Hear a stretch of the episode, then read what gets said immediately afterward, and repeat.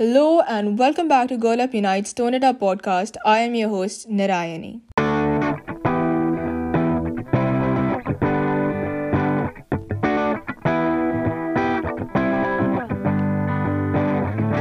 Welcome to the Tone It Up podcast in association with Girl Up Unite.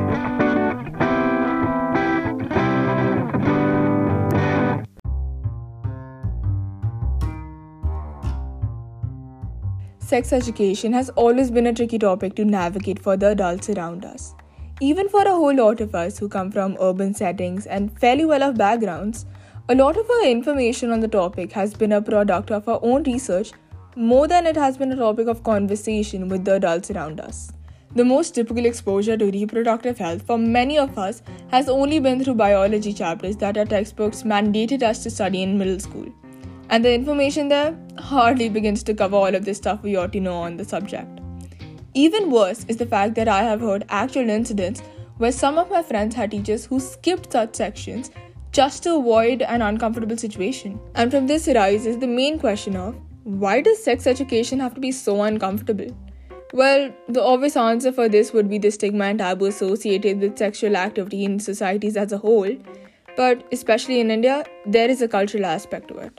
For example, in 2007, when sex education curriculum was promoted by India's Ministry of Human Resource Development, controversy developed.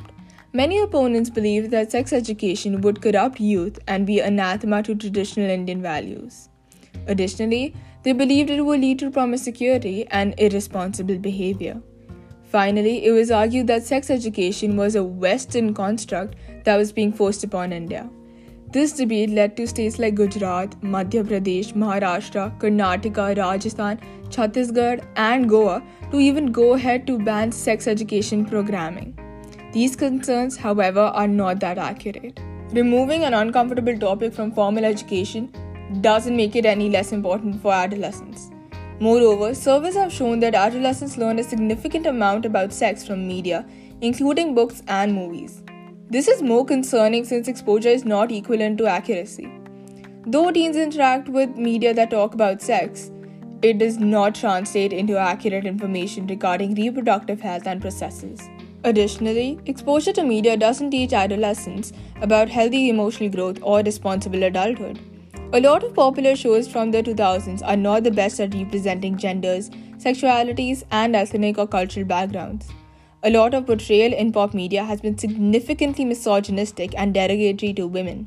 It is only recently that such issues have been acknowledged and addressed to craft better shows for young adults. It is important to understand that comprehensive sex education through formal sources would not only help destigmatize sex, but also build a much-needed healthy narrative around consent, rape, menstrual health, family planning, gender roles, contraception, and reproductive responsibility. All of which is important in a country where women are threatened by sexual abuse and excluded from family planning when it affects their mental and physical health the most. It is true that we cannot adopt the sex ed program entirely from the West. It is important for us to take cultural intricacies and the urban-rural education division into account for our country.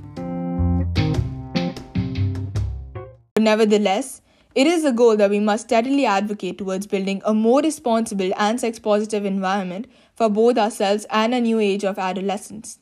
It is time for us to tone it up.